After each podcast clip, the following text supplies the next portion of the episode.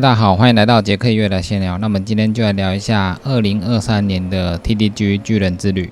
那今年的 TDG 巨人之旅将在九月八号到九月十七号举行。那主要参加选手比较多的是意大利选手。那因为在意大利举办，所以当地的选手很多选手有参加。那看他选手名单，意大利参加的选手就高达四百四十四人，日本选手有五十六人，这是亚洲最多人参加的一个国家。那美国的选手有五十五人。那西班牙有五十三个人参加，中国的选手今年有三十四个人参加，香港的选手有十四个人参加。那今年的台湾选手有七个人参加，这也算是蛮多的一次。那因为这个赛事高达三百三十 K，所以一般会参加的选手并不多。那在台湾更不用说，参加的人可能更少。那首先你要先有勇气打开这个网页。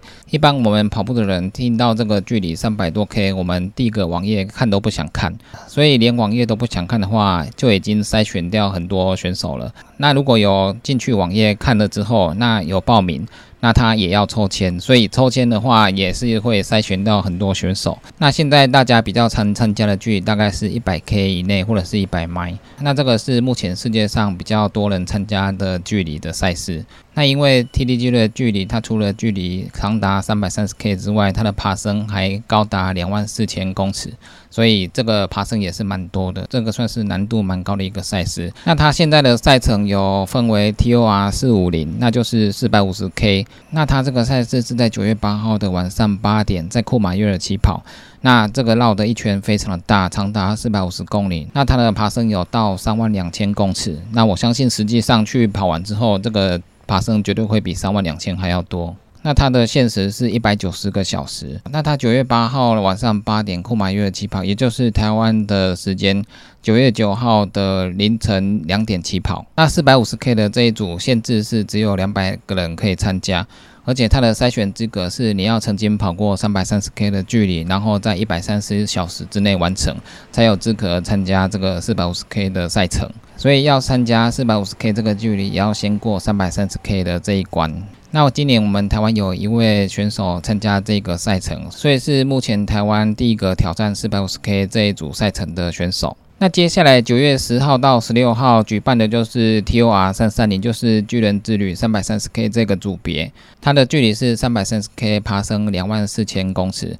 那这个实际上我跑完之后，它其实是爬了三万五千公尺，所以这个两万四千公尺只是官方的数据，实际上你的手表跑下来之后，大概快三万五千公尺，所以它的爬升是非常多的。它的限时是一百五十个小时，那比赛时间是九月十号的早上十点从库马约尔起跑，那也就是台湾的时间下午四点起跑。那目前这个赛道记录是 Francisco 在二零二一年创下的六十六小时是三分，这个是非常快的速度，以往的冠军大概都是在七十小时左右完成。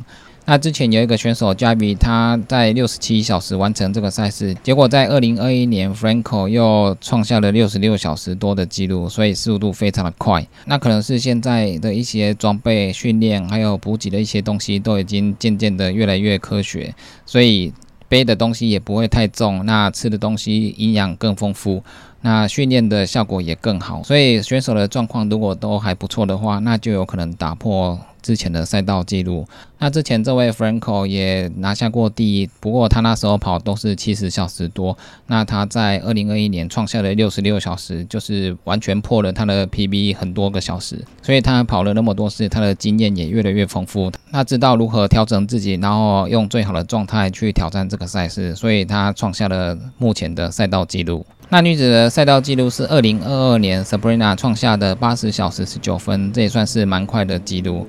那这一次参加的精英选手也蛮多的，有 Jonas，也有 Franco。那 Franco 再度挑战这个赛事，那还有 Simon，那还有一个黄浩聪。黄浩聪是目前我们亚洲 UTMB 速度最快的选手。那黄浩聪也参加过香港世锦，香港世锦虽然是分段的到三百 K，但是也是蛮累的一个赛事。那黄浩聪之前挑战这个赛事的时候，也创下了赛道纪录，以蛮快的速度完成了比赛。那他这一次第一次挑战巨人之旅，相信他也应该会拿到不错的成绩。那他还有一个组别是 TOR 一三零，那这个是九月十二号到十四号，那这个距离是一百三十 K，爬升一万两千公尺。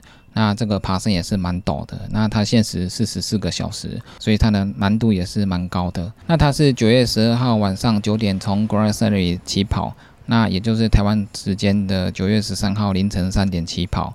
那这一组也算是蛮多人参加的。巨人之旅它之前的赛事主要就是一个赛程，就是三百三十 K 这个距离。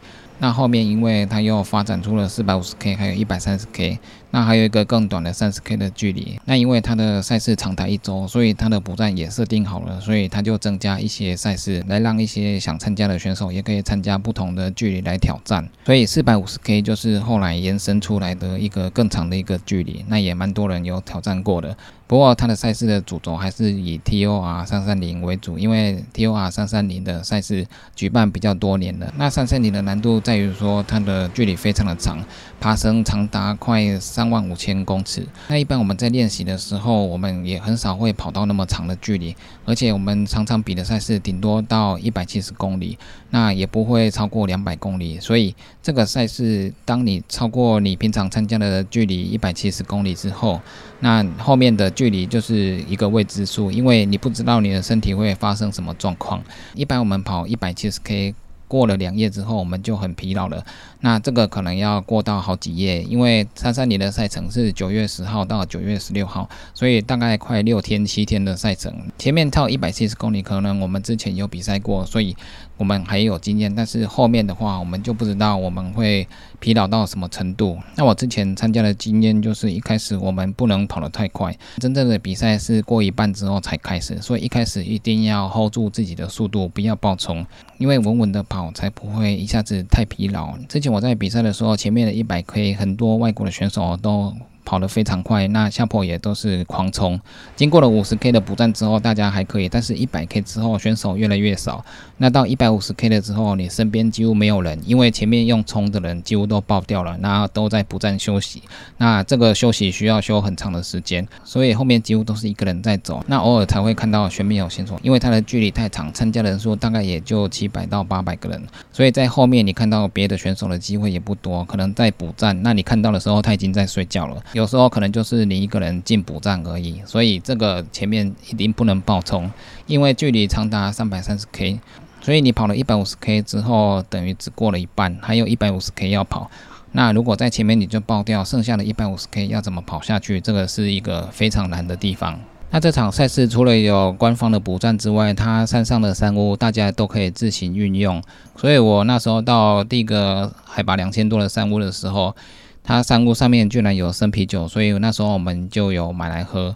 所以在海拔两千多的山屋喝啤酒是非常爽的一件事情，因为在台湾的山屋根本就没有卖这些东西。后来到博站之后，博站都会有一些主要的食物，那像是马铃薯炖鸡肉这样子，那还有白煮蛋，还有一些当地的食材，那大家都可以随便的取用。那主要是你吃完之后，你就会马上想要到补站去睡觉。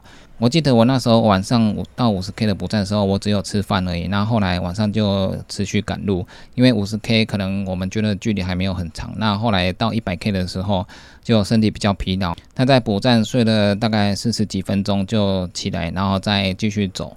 那后来到一百五十 K 的时候，因为那时候是中午，那这个补站的时候，官方的补站巨人有提供生啤酒，所以这时候我们还是要不客气的喝一下，因为我们已经脱水脱得蛮严重的，我们跑那么长的距离，身体的水分一定会变得很少，那这时候口会非常干，而且我那时候到一百五十 K 这个站点的时候是中午的时候，所以太阳非常的大。那一定要多喝水来补充身体的水分。刚好有提供啤酒，我们就喝一下。那喝个几杯是没关系，不要喝太多，喝到醉就不行。那你如果很喝醉又在补站睡，你可能会睡很久。那中午到那个补站，我补充一下体力之后，我就继续往前进。那我的走法是尽量在早上的时候把山路走完。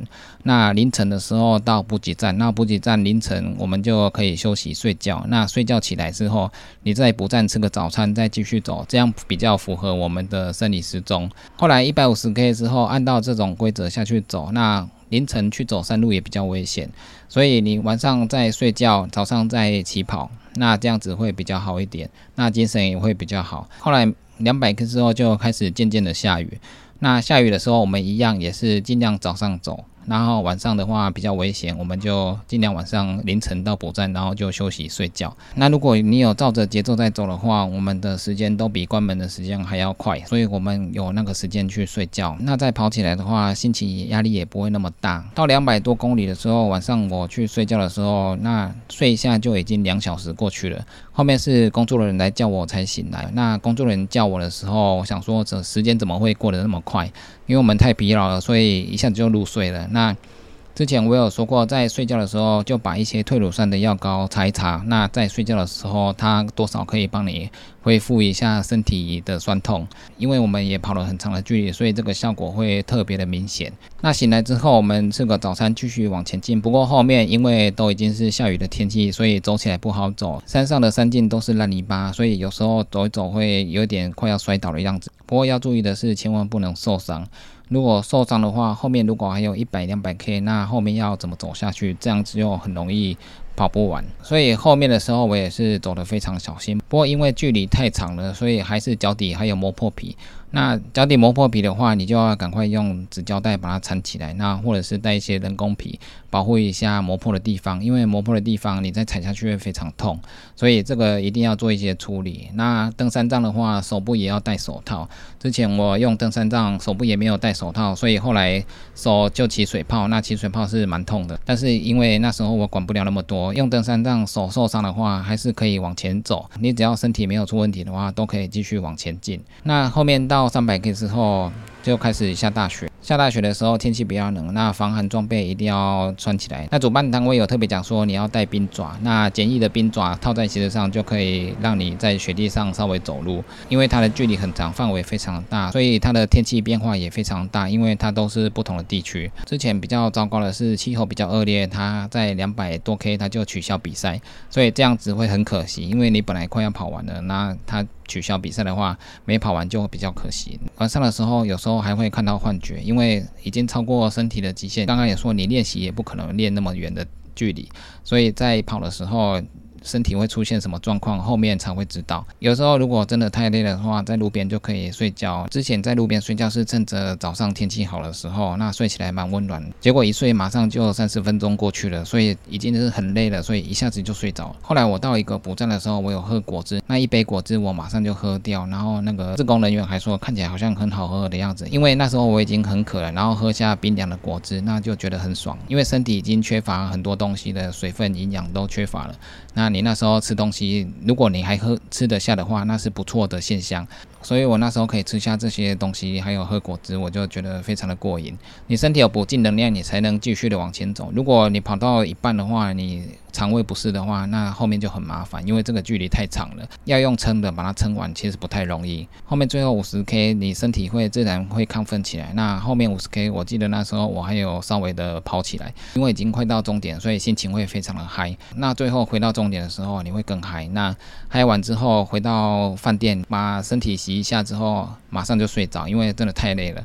因为我们已经经过好几天，那都不眠不休的在奔跑，睡眠的时间也很少。那完赛之后，我们马上就入睡。那入睡之后，你再醒来的时候，你身体很虚，后面就是要多吃一些营养的东西。那喝一些开心的啤酒庆祝一下，身体经过长距离强烈的损耗之后，那恢复要一段时间。那这次我们有很多选手参加这场比赛，也预祝大家能够顺利的完成比赛。那以上就是今天的杰克约来闲聊，记得订阅 tube、按赞 F 一粉丝，还有追踪 IG，就这样喽，拜拜。